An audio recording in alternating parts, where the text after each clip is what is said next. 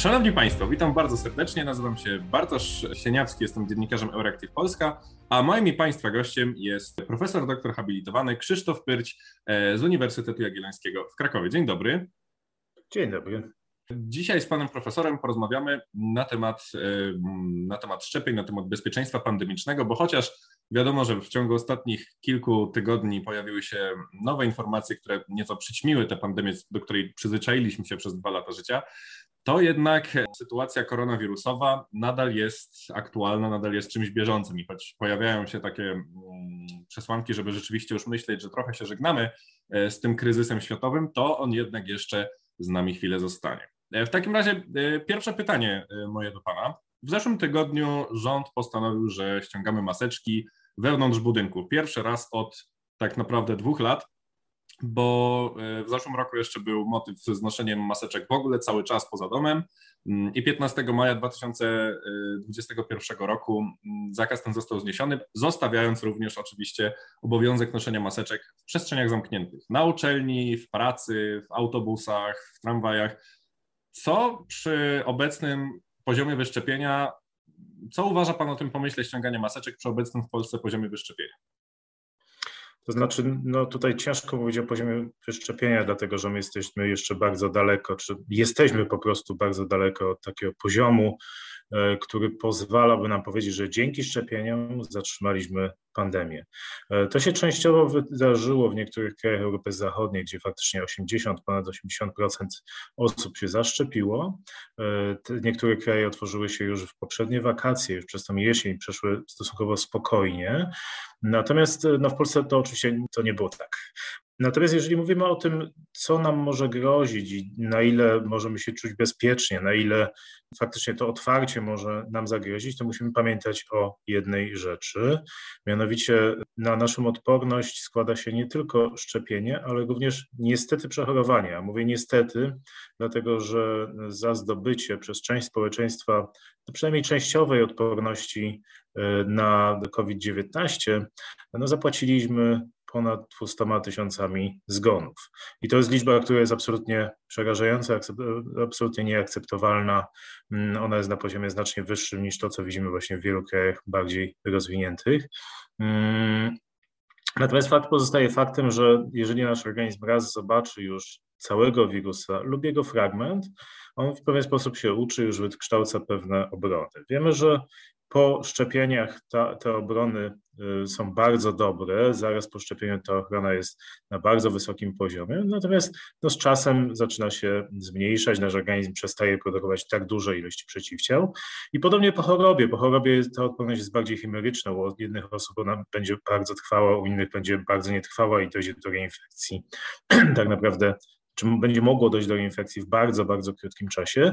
Natomiast no dalej nasz organizm w jakiś sposób wytwarza te mechanizmy, również przy zakażeniu, bo tak mm, ewoluowaliśmy, e, również przy zakażeniu, które pozwalają mu przy kolejnej infekcji lepiej się bronić. I to jest ważna rzecz, dlatego że nawet jeżeli po szczepieniach ta odporność e, spada z czasem, ta taka jakby blokująca zakażenie, no to w dalszym ciągu pozostają nasze komórki pamięci, w dalszym ciągu pozostaje odpowiedź komórkowa, no, która zmniejsza jednak ryzyko tego, tego ciężkiego przebiegu. Więc jeżeli pan pyta, czy my jesteśmy wystarczająco zaszczepieni, no odpowiedź jest prosta, nie. My mamy około 60% osób zaszczepionych.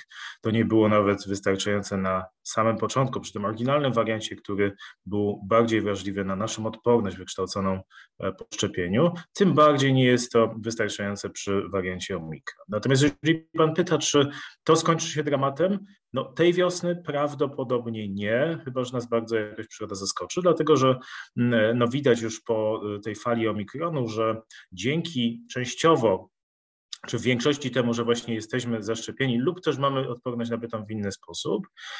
Oraz temu, że omikron powoduje nieco słabszą chorobę, nieco łagodniejszą chorobę, rzadziej prowadzi do tego ciężkiego przebiegu, no ta liczba przypadków, którą obserwowaliśmy, która była absolutnie niebotyczna. My widzieliśmy tylko oczywiście czubek góry lodowej, bo no ta strategia testowania, którą przyjęliśmy, no nie pozwalała na stwierdzenie, ile tych przypadków dziennych było naprawdę, więc przy tak gigantycznej liczbie przypadków, no ta liczba zgonów była stosunkowo niewielka. Znaczy mówię stosunkowo, dlatego że dalej no, te wartości 200, 300, 400 zgonów dziennie są e, no, zbyt wysokie. Natomiast jeżeli popatrzymy na liczbę przypadków, to można było się obawiać, że te liczby będą znacznie, znacznie wyższe.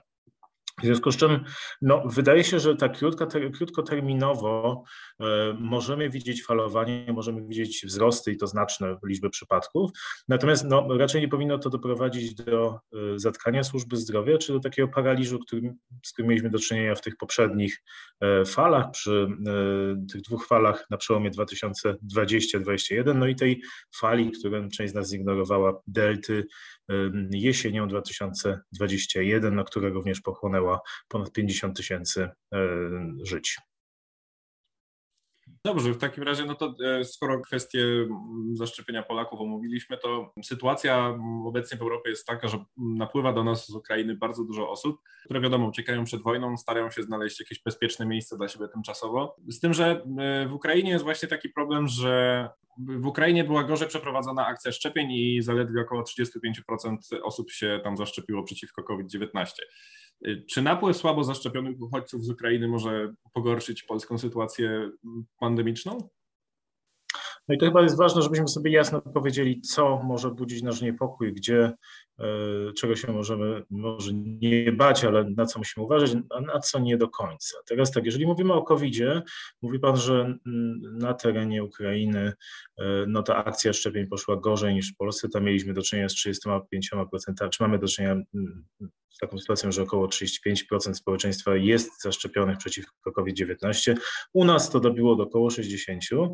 No i tu dochodzimy do tego, o czym mówiłem wcześniej. W obu tych krajach ten poziom wyszczepienia jest zbyt mały, żeby był wystarczający.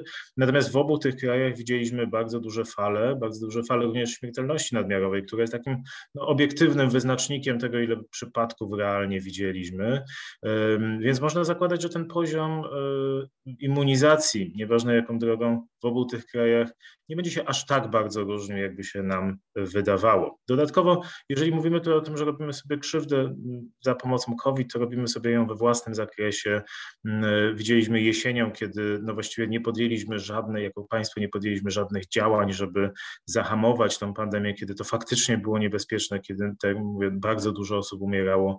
E, teraz na wiosnę mieliśmy no, po kilkadziesiąt, po kilkaset tysięcy przypadków dziennie. W związku z czym no, wydaje się, że migrację ludności przy E, tym wariancie, który obecnie panuje, to jest to, o czym mówiłem wcześniej, no nie stwarzają aż tak dużego zagrożenia, jakby się mogło wydawać. Mówię tutaj o zagrożeniu związanym z COVID-19. To, czego możemy się obawiać, to jest to, że um, troszkę wszyscy osiądziemy na laurach. Teraz słyszymy o tym, że pandemia się skończyła, natomiast e, no, jestem zawsze zwolennikiem tego, żeby z jednej strony nie histeryzować i nie opowiadać o tym, że wszyscy umrzemy, bo coś się wydarzy, bo tak nie będzie w przypadku tej pandemii, ale jednocześnie, żeby zachować ten zdrowy rozsądek, który mówi o tym, że warto budować strategię na kolejne miesiące, czy na kolejne nawet lata. I to się teraz wydarza. Też myślimy o tym, jak może wyglądać ta przyszłość, mówiąc o zmienności e, wirusa, o no, chimeryczności naszej odpowiedzi immunologicznej. Mm, również WHO zabrało się zapisanie takich właśnie scenariuszy, które wytyczają, gdzie są te granice, jaki jest scenariusz pozytywny, jaki jest scenariusz negatywny. I oczywiście mm, ten scenariusz pozytywny mówi, że E, te kolejne warianty to będą jakby potomkowie tego wariantu Omikron, które będą stosunkowo łagodne. E, jesienią część osób będzie traciła tą odporność, czy będzie ta odporność się zmniejszała, więc będziemy widzieli falę zakażeń, będziemy widzieli Również no, zgony, bo, bo Omikron to dalej nie jest katarek, ale mm, no, będzie to w ograniczonej skali, która nie sparaliżuje, nie naszego społeczeństwa. Natomiast no, ten scenariusz negatywny mówi o tym, że e, no, mogą pojawić się inne warianty, które będą e, no, bardziej agresywne. Bardziej agresywne, co w połączeniu z tą spadającą odpornością może doprowadzić do tego, że grupy ryzyka będą znowu zagrożone i trzeba będzie podjąć jakieś działania już w czasie wakacji, tak żeby no, zapobiec e, no, tym niepotrzebnym śmierciom. I to jest coś, o czym, o czym o, chyba na czym bardziej bym się skupił, jeżeli mówimy o bezpieczeństwie tej pandemii, o perspektywach na przyszłość, czyli na tym, że Pandemia się może skończyła, czy odchodzi w cień taka pandemia, jaką znamy, natomiast no, chyba ważne jest, żebyśmy pamiętali, że jeżeli e, pojawią się kolejne szczepienia, przynajmniej te osoby, które są wrażliwe na ten ciężki przebieg, naszych rodziców, naszych dziadków, ale też osoby z chorobami podstawowymi, żeby one jednak znowu się zaszczepiły, e, no bo teraz w społeczeństwie panuje takie przekonanie, że właściwie te szczepienia też są niepotrzebne, ale one mogą być potrzebne. No nie bez powodu ten wirus sparaliżował nam świat na, na dwa lata. A propos jeszcze sytuacji szczepiennej w Ukrainie. Ukraina ma co gorsze, nieco gorsze poziomy wyszczepienia przeciwko chorobom, przeciwko którym szczepi się noworodki już, tak? Więc mam tu na myśli odrę na przykład i mam tutaj na myśli też no jednak fakt, że pojedyncze, ale jednak pojawiają się przypadki polio w Ukrainie. W takim razie, jeśli, jeśli z COVID-em mamy sytuację mniej więcej, no, no mówi Pan, że część osób jest zaszczepiona, część przechorowała, ale czy w takim razie mm, fakt, że Ukraińcy, którzy do nas przychodzą, a którzy mogą być niezaszczepieni przeciwko tym bardziej niebezpiecznym chorobom, właśnie jak odra i polio, czy to może być powód do zmartwienia? W jaki sposób w takim razie powinni, rząd powinien sobie poradzić z tą kwestią? Bo teoretycznie jest obowiązek zaszczepienia osób, które trzy miesiące przebywają w Polsce, no ale jednak przeciwko odrze i polio warto by się zaszczepić wcześniej niż, niż po trzech miesiącach bycia tutaj. To znaczy, tutaj wydaje mi się, że mm, powinniśmy się chyba głównie obawiać o zdrowie naszych gości, dlatego że oni bardzo często, no, że, że oczywiście ci, którzy są po domach, to tutaj takiego ryzyka nie ma, ale jeżeli oni są w większych zgrupowaniach, z dużo osób niezaszczepionych, no to oni mogą być wrażliwi właśnie na te choroby, o których Pan wspomniał e, i powinniśmy się obawiać o ich zdrowie. Ja już od początku apeluję o to, żeby zwrócić uwagę na to, e, jaki jest stan zdrowia osób, które do nas przyjeżdżają, ale głównie, aby je chronić. Y, przypomnę, że sam Pan powiedział, że to są choroby, na które są dostępne szczepienia, na które szczepimy się w dzieciństwie, więc jeżeli ktoś no nie jest oszustem i nie oszukiwał przy tych szczepieniach obowiązkowych, no to raczej niespecjalnie ma się czego obawiać, bo te szczepionki są bardzo dobre i one chronią przed y, polio, chronią przed odrą, e, w związku z czym y, no, tylko osoby, które, no, że tak powiem, oszukują i, i jakby nadużywają tego zaufania społecznego, no, powinny się gdzieś tam, gdzieś tam uważać, no i powinni się po prostu zaszczepić, jeżeli wiedzą o tym, że tutaj tego zabezpieczenia nie mają. Natomiast no, zupełnie tak jak powiedziałem, innym, inną kwestią jest to, że powinniśmy zadbać o program szczepień profilaktycznych dla naszych gości, bo nasi goście są przyjechali do nas w bardzo dużej liczbie i prawdopodobnie z nami zostaną na dłużej. No i w interesie zarówno takim humanitarnym, jak i e, samego państwa polskiego jest to, żeby oni nie chorowali, żeby nie lądowali w szpitalach. Także e, tutaj wydaje się to być no, absolutnie kluczowe. Dodatkowo ważne jest to, żeby osoby, które są chore już, mówię tutaj na przykład o gruźlicy czy o HIV, zakażeniu wirusem HIV, żeby te osoby zostały zdiagnozowane i otrzymały, otrzymały pomoc, otrzymały leczenie, które no, jest niezbędne, aby utrzymać je w zdrowiu albo przywrócić to zdrowie. Czy w Polsce, tak jak w Niemczech na zachodzie, bo jakiś czas temu reklamowano e, szczepionkę nowego typu, szczepionkę Novavax, e, która jest szczepionką białkową i reklamowano ją jako antidotum na szczepionkosceptyczność. I podobno w Niemczech już rzeczywiście wzrosło zainteresowanie tego typu preparatem. A czy w Polsce zauważył Pan może ewentualnie podobne, podobne zjawisko, że osoby, które podchodziły sceptycznie do szczepień, e, zareagowały w inny sposób na szczepionkę białkową, którą można, którą no, widziałem też gdzieś, opisuje się jako starą, dobrą szczepionkę starego typu, a nie nowego. Bo są ludzie, którzy chociaż nie wierzą w skuteczność szczepionek przeciwko COVID-19, to wierzą w skuteczność szczepionek właśnie tych, na, na przykład tych, które dzieciom się podaje. Więc czy szczepionki białkowe są w Polsce, czy, czy rzeczywiście takie szczepionki mogłyby stać się takim antidotum na nieufność wobec szczepionek na COVID-19? Y, to znaczy tak, na pewno część osób y, obawia się tych historii, no wyssanych z palca dotyczących szczepionek mRNA czy szczepionek wektorowych, które mają rzekomo zmieniać nasz genom lub prowadzić do jakichś niesamowitych historii. To jest dosyć zabawna sprawa, bo mieliśmy wszyscy umierać po kilku miesiącach od zaszczepienia. No już trochę czasu minęło, jakoś tego pomalu nie widać, więc badania wykazują, że osoby, które się zaszczepiły, mają niższe ryzyko e, zgonu i to z różnych powodów, dlatego że COVID osłabia nasz organizm, nie tylko zabijając go, ale również powodując ten tak zwany long COVID, czy takie długoterminowe uszkodzenia poszczególnych e, narządów. Także tutaj na pewno te szczepionki białkowe no, brzmią lepiej, natomiast ja mam troszkę wrażenie, że Yy, nieważne jaka ta szczepionka by była na początku, to te środowiska antyszczepionkowe, które stanowią mniejszość, zaraz by dopisały do tego jakąś dramatyczną historię o tym, że ta szczepionka na pewno zabija mm, w ten czy inny sposób. Jeżeli pan pytał o to, czy y, te szczepienia przyspieszyły dzięki szczepionce białkowej, no ciężko powiedzieć, że one przyspieszyły, bo to jest kopyta nic nie ruszyło. Ta szczepionka weszła do użytku stosunkowo niedawno, mm, no a już ogłaszamy koniec pandemii. Tutaj a propos przyspieszenia szczepień chyba kluczowe wydaje się, żeby ta komunikacja jednak, która się pojawia, jasno mówiła, że e, no, my dalej się będziemy musieli gdzieś szczepić, będziemy się dalej musieli chronić i e, no, tutaj no, odpuszczenie tego może nam bardzo, bardzo zaszkodzić. Także na ten moment ja bym nie powiedział, że to nagle był taki game changer, który zmienił wszystko i nagle Polacy poszli się szczepić, nagle mamy 90% zaszczepienia, bo tak nie jest. Natomiast no, na pewno jest to jakaś alternatywa dla osób, które również dla tych, którzy na przykład źle reagują na szczepionki mRNA, bo oczywiście tutaj część będzie uczulona i z tego czy innego powodu e, taką szczepionką zaszczepić się nie powinna.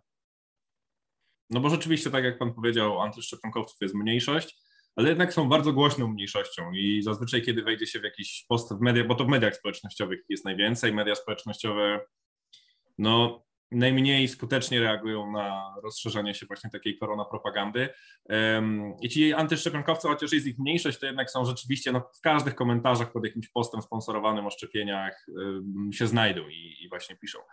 Czy uważa Pan, że wpływ właśnie takich koronasceptyków, albo jak to też nazywają, proepidemików. Czy, czy działalność takich osób może wpłynąć na, na chęć Polaków do szczepienia się na, no w ogóle, że w ogóle do stosowania szczepionek w przyszłości, czy to jednak tak, taka jednorazowa sytuacja związana z pandemią COVID do innych, jakby na, na inne szczepienia to nie wpłynie? No jest się boję, że to jest sytuacja, która jest bardzo niebezpieczna. Jest tym bardziej niebezpieczna, że niestety te środowiska czasem no, zyskują dostęp do mainstreamu i niektóre osoby, które no, powinny wykazać się odpowiedzialnością ze względu na stanowisko, które piastują, czy też funkcje, no niestety powielają te bzdury, czy to po prostu z niewiedzy, czy próbując na tym zbić pewien kapitał. E, I to powoduje bardzo duży chaos w społeczeństwie. Jeżeli pan pyta, czy to może być niebezpieczne, no ja chciałem zauważyć, że jeżeli mówimy o tym, że w Ukrainie w tym momencie mamy niższy poziom zaszczepienia, to również jest to efekt już trwających od no, paru lat takich akcji właśnie antyszczepionkowych, akcji, które miały przekonać społeczność, że te szczepionki to są niebezpieczne, że one y, mogą w jakiś sposób nam zaszkodzić, a te choroby to właściwie one nigdy nie istniały. I chciałem zwrócić uwagę, że to nie chodzi tylko i wyłącznie wyłącznie o nasze bezpośrednie zdrowie, ale destabilizację w ogóle sytuacji w kraju. Więc e, tak, uważam, że to, te grupy są nieliczne i są e, bardzo głośne i są bardzo niebezpieczne i powinno się coś z tym zrobić, a osoby, e, które są w pewien, w pewien sposób autorytetami, nieważne w którą stronę, taką czy inną, no powinny się zastanowić, zanim będą robiły krzywdę, również osobom, które za nimi podążają. Gdybyśmy teraz na przykład właśnie przed sobą postawili osobę, która nasłuchała się wielu e, mówców antyszczepionkowych, ale sama, ale sama nie jest jakimś takim za, za, zatwardziałym zwolennikiem teorii spiskowych. W jaki sposób podejść, jak, jakiej retoryki użyć e, wobec takiej osoby, żeby ją przekonać, że szczepienia nie są czymś, czego trzeba się bać i są bardzo potrzebne i, i są, i są skuteczne jeszcze. I bezpieczne, skuteczne i, i, i, że warto się zaszczepić. Bardzo trudne pytanie, na które bardzo łatwo udzielić dosyć krótkiej odpowiedzi. Ja postaram się tego nie robić. E, bardziej chciałem zwrócić uwagę na to, że e, jeżeli Pan mówi o osobie, która no jakby nie jest jakby z gruntu antyszczepionkowcem, bo się na tym nie zna, po prostu jakby gdzieś mm, tak usłyszała i ma obawy, no to bardzo często niestety to jest związane właśnie z podążaniem za jakimś autorytetem. I w tym momencie jest to sytuacja bardzo trudna, bo wychodzimy ze sfery nauki w sferę takiej wiary, bo jest to słowo przeciwko słowu. E, I e, no nie dla każdego osoba, która zajmuje się wirusologią czy wakcynologią, może być takim autorytetem. I ta osoba będzie bardziej wierzyła innej osobie, która się po prostu na tym nie zna i opowiada bzdurę. Natomiast no, wchodzimy w taką sferę wiary i bardzo trudno jest w tym momencie, przedstawiając argumenty merytoryczne, taką osobę przekonać, czy wręcz jest to niemożliwe. Chyba warto by było tutaj wrócić do tego, że coś nie tak jest z naszą edukacją, że my nie potrafimy, nie tylko z naszą, bo to się dzieje na całym świecie, ale że my nie potrafimy odróżniać tych właśnie bzdur, te, tych rzeczy, które no nijak się mają do obecnego stanu wiedzy e, od e, faktów, że my się gdzieś w tym gąszczu gubimy i podążamy za jakimiś właśnie e, fałszywymi prorokami. I to jest chyba tutaj ten główny, główny, główny powód. A druga kwestia, tutaj idąc nawet trochę bardziej miękko, te osoby, które po prostu gdzieś mają obawy, bo słyszą z jednej strony to, z drugiej tamto, no to chyba warto by było się zastanowić to, o czym mówiłem, nad tym, o czym mówiłem wcześniej, że to nie chodzi o to, że tą osobę trzeba przekonać, bo ta osoba się na tym nie zna, chciałaby usłyszeć jakąś informację. Jeżeli słyszy od e, właśnie czy polityków, czy e, e, przedstawicieli w jakiś sposób innych dziedzin, gdzie, czy, czy, czy nawet kościoła, że te szczepionki zabijają, z drugiej strony słyszy, że one są dobre, to czasami nawet ta osoba może nie ulegać temu trendowi, nie, może nie podążać ślepo, ale po prostu może się obawiać. Może się obawiać o zdrowie swojego dziecka, może się obawiać o zdrowie swoje czy swoich bliskich, bo no, jeżeli ten przekaz jest tak niejasny, tak no, spontany gdzieś tam. I słyszy się również w mediach no, głównych, że, że te szczepionki to jednak to mogą być niebezpieczne, no to faktycznie no, część osób może um, poczuć e, dużo, duży dyskomfort i może po prostu stwierdzić, to ja poczekam, skoro oni sami nie mogą się dogadać, bo istnieje właśnie jakieś takie fikcyjne e, przekonanie, że to jest jakiś, nie ma konsensusu naukowego co do szczepionek, um, no to w tym momencie część osób może stwierdzić, to ja poczekam, aż oni się dogadają, bo skoro oni sami nie wiedzą, to no to czemu ja mam ryzykować? No i jest to, jest to bardziej apel tutaj ponownie do osób, które rozpowszechniają te fake newsy, które rozpowszechniają te fałszywe informacje, żeby po prostu przestały. Rozmawialiśmy dużo o Polsce, a chyba warto też zapytać w kwestii szczepionek o cały świat, ponieważ jakby wiadomo, że państwa bogatej północy są znacznie lepiej zaszczepione niż państwa chcę mówić biednego południa, no ale niestety skoro użyłem bogata północ, no to południe jest y, może nie tyle biedne, co wykorzystane po prostu. No ale tak, państwa y, Afryki, w których panuje, panują złe warunki sanitarne i nie, nie zawsze akcje szczepień mogą przebiegać poprawnie, wymagają, chcą korzystać z programu COVAX Światowej Organizacji Zdrowia. Jak pan ocenia dotychczasowe wysiłki właśnie WHO w kwestii dostarczenia szczepionek do państw, które same nie mogą sobie pozwolić na zakup ich odpowiedniej ilości i jak pan ocenia dotychczasowe wysiłki programu COVAX? No, sam program jest niewątpliwie bardzo ważny i bardzo dobry, bo tak jak to zostało powiedziane, bezpieczni będziemy wtedy lokalnie, kiedy będziemy bezpieczni globalnie, kiedy wszyscy będziemy bezpieczni. I sam program jest jak najbardziej e, wart docenienia i wart kontynuowania. Natomiast no, patrząc na to, co się dzieje, jest po prostu niewystarczający, bo te szczepionki w dalszym ciągu nie są dostępne w takiej ilości, jak byśmy chcieli na całym świecie. Natomiast tutaj dochodzimy do tej kwestii, o której mówiłem też wcześniej, że e, wiąże się to również z faktem, że w tych krajach, e, w których nie było szczepionek, w których nie było dostępu do testów, no wiele osób przechorowało COVID-19 i to nie zostało zdiagnozowane. Tutaj to dlatego mówiłem o tej śmiertelności nadmiarowej wcześniej, że to jest taki miernik tego, co się e, wydarzyło. E, oczywiście te szczepionki w dalszym ciągu będą potrzebne i ten program powinien zostać rozszerzony, tak żeby nie było takich problemów. Jeżeli Pan mówi o Afryce, to z Afryką jest jeszcze jedna kwestia, o której trzeba pamiętać, że no w Afryce jednak w części krajów, nie mówię wszystkich, bo tam są kraje również bardzo dobrze rozwinięte, ale w części krajów no, przewidywana długość życia jest krótsza niż w Europie i to znacznie. I tam bardzo często osoby, które mm, są starsze, które mają choroby podstawowe, no po prostu umierają znacznie wcześniej, w związku z czym e, no ten, ta choroba COVID-19 mm, e, może zabijać mniej osób, dlatego że no po prostu te osoby umarły wcześniej z innych powodów, mówiąc w sposób taki bardzo, e, bardzo bezpośredni. Mm, przez co możemy widzieć, że te wartości śmiertelności będą nieco niższe niż to, co widzimy w starszej Europie na przykład. Także to, to, to a propos samej Afryki, to nie znaczy, że te osoby właśnie żyjące w Afryce nie powinny mieć dostęp do szczepionek, bo jeszcze chciałem powiedzieć jedną rzecz, że COVID-19, my mówimy cały czas o śmiertelności, o liczbie zgonów, ale pamiętajmy o tym, że COVID to nie tylko śmiertelność, ale to również bardzo ciężka choroba, która może pozostawić trwałe ślady. Z jednej strony te objawy takie long COVID, czyli jakaś objawy neurologiczne, mm, objawy kardiologiczne, y, ale również takie bardziej bezpośrednie objawy, jak na przykład niewydolność nerek, czy jak ostatnio ukazało się bardzo duże badanie, które pokazuje, że osoby, które przechorowały COVID, miały wyższe ryzyko rozwoju cukrzycy. Także pamiętajmy o tym, że to jest choroba, która może mieć e, za sobą bardzo długi ogon i częstość występowania tych chorób e, tak zwanych e, cywilizacyjnych może, czy takich chorób po prostu przewlekłych może się niestety zwiększyć w związku z tymi chorobami. W związku z czym, jeżeli mówimy o tych krajach południa, gdzie dostęp do szczepionek był mniejszy, to ja w dalszym ciągu bym za tym, żeby dostarczyć im te szczepionki, mimo tego, że tam w tym momencie te fale mogą nie być aż tak wysokie, między innymi dlatego, żeby zmniejszyć ryzyko właśnie tego long COVID, tej choroby, która pozostawi po sobie trwałe ślady na no, tkance społeczeństwa. Pojawiają się doniesienia na temat tego, że w coraz większej liczbie krajów, mam tutaj na myśli z takich przykładów chociażby Bułgarię albo Czechy albo Polskę nawet też,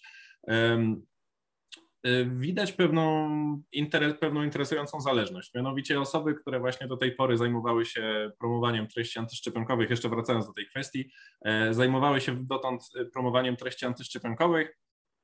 Od 24 lutego znalazły sobie inny temat do rozmawiania. Jest to mianowicie wojna, e, inwazja Rosji na Ukrainę. No i te osoby bardzo często są, e, opowiadają się właśnie po stronie rosyjskiej.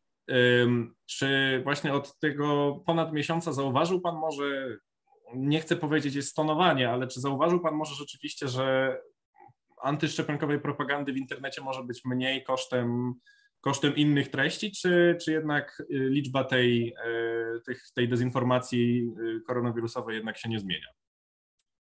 Znaczy, to pytanie chyba jest bardziej skierowane do kogoś, kto zajmuje się mediami społecznościowymi, kto zajmuje się e, no, samym społeczeństwem, dlatego że nie jest to temat stricte wirusologiczny. Ja mogę tylko powiedzieć o swoich prywatnych, że tak powiem, doświadczeniach, a nie generalizować, co, co tak naprawdę jest obarczone bardzo dużym błędem i, e, i nie wiem, czy do końca ma sens. Natomiast no, faktycznie widać, że bardzo często taka korelacja, taki przeskok z treści antyszczepionkowych na treści antyukraińskie e, jest.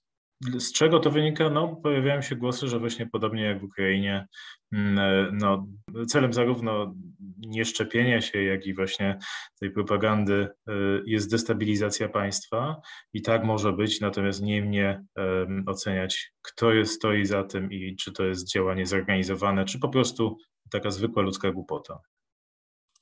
Dobrze, a przechodząc w takim razie już trochę bardziej ku końcowi e, naszego wywiadu, Ma, mamy obecną sytuację. Czy Pana zdaniem rząd już, pomimo tego, co jest, co, co, jakie, jakie doniesienia naukowe są, czy rząd uznał już, że pandemia w sumie to się skończyła i nie warto już coś w tej kwestii robić, czy jeszcze możemy się spodziewać jakichś konkretnych działań ze strony, ze strony państwa? To chyba trzeba pytać rządu w takim wypadku.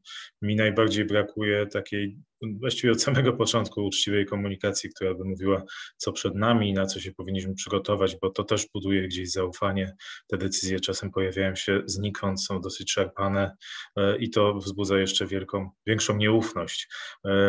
Natomiast czy jakieś działania zostaną podjęte, to na pewno nie jest pytanie do mnie. E, może warto to pytanie zadać e, przedstawicielom właśnie rządu. W takim razie już ostatnie pytanie w momencie, kiedy no, odtrąbiono tak naprawdę, że przytaczając cytat z premiera, że tego wirusa nie trzeba się bać, ta pandemia, wirus jest, jest już w odwrocie, w jaki sposób w tym momencie tak naprawdę zachęcać jeszcze ludzi do szczepień? Bo to, to jest oczywiście dowód anegdotyczny, ale ja naprawdę nie widzę już, już zaczęły znikać, zniknęły reklamy z YouTube'a, gdzie kucharz, aktor mówi, że warto się zaszczepić.